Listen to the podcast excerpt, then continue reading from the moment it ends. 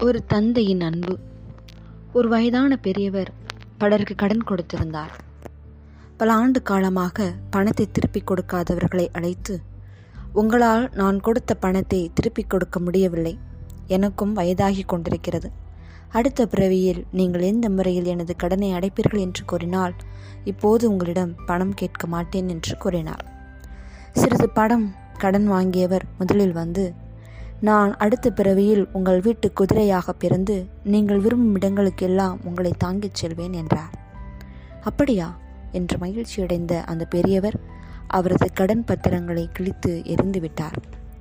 இரண்டாவது நபர் சற்று அதிகமாக கடன் பெற்றிருந்தார். அவர் நான் உங்கள் வீட்டு மாடாக பிறக்க விரும்புகிறேன். உங்கள் வயலில் உழைத்து உங்கள் கடனை அடைப்பேன் என்றார். அவரது பதிலும் பிடித்திருந்ததால் அவரது கடனையும் மன்னித்து விட்டார். எல்லாரையும் விட அதிகமாக கடன் பெற்றிருந்தவர். நான் அடுத்த பிறவியில் உங்களுடைய தந்தையாக பிறக்க விரும்புகிறேன் என்றார். அவரது பதில் அப்பெரியவருக்கு மகிழ்ச்சி தரவில்லை.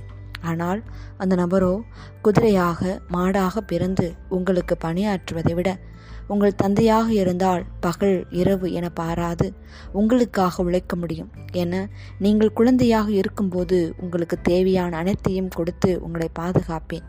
நீங்கள் வளரும்போது உங்களை கண்காணித்துக் கொள்வேன்.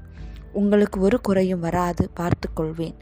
எல்லாவற்றுக்கும் மேலாக நான் சாகும்போது என்னுடைய சொத்துக்களை எல்லாம் உங்களுக்கு எழுதி வைப்பேன் என்றாராம்.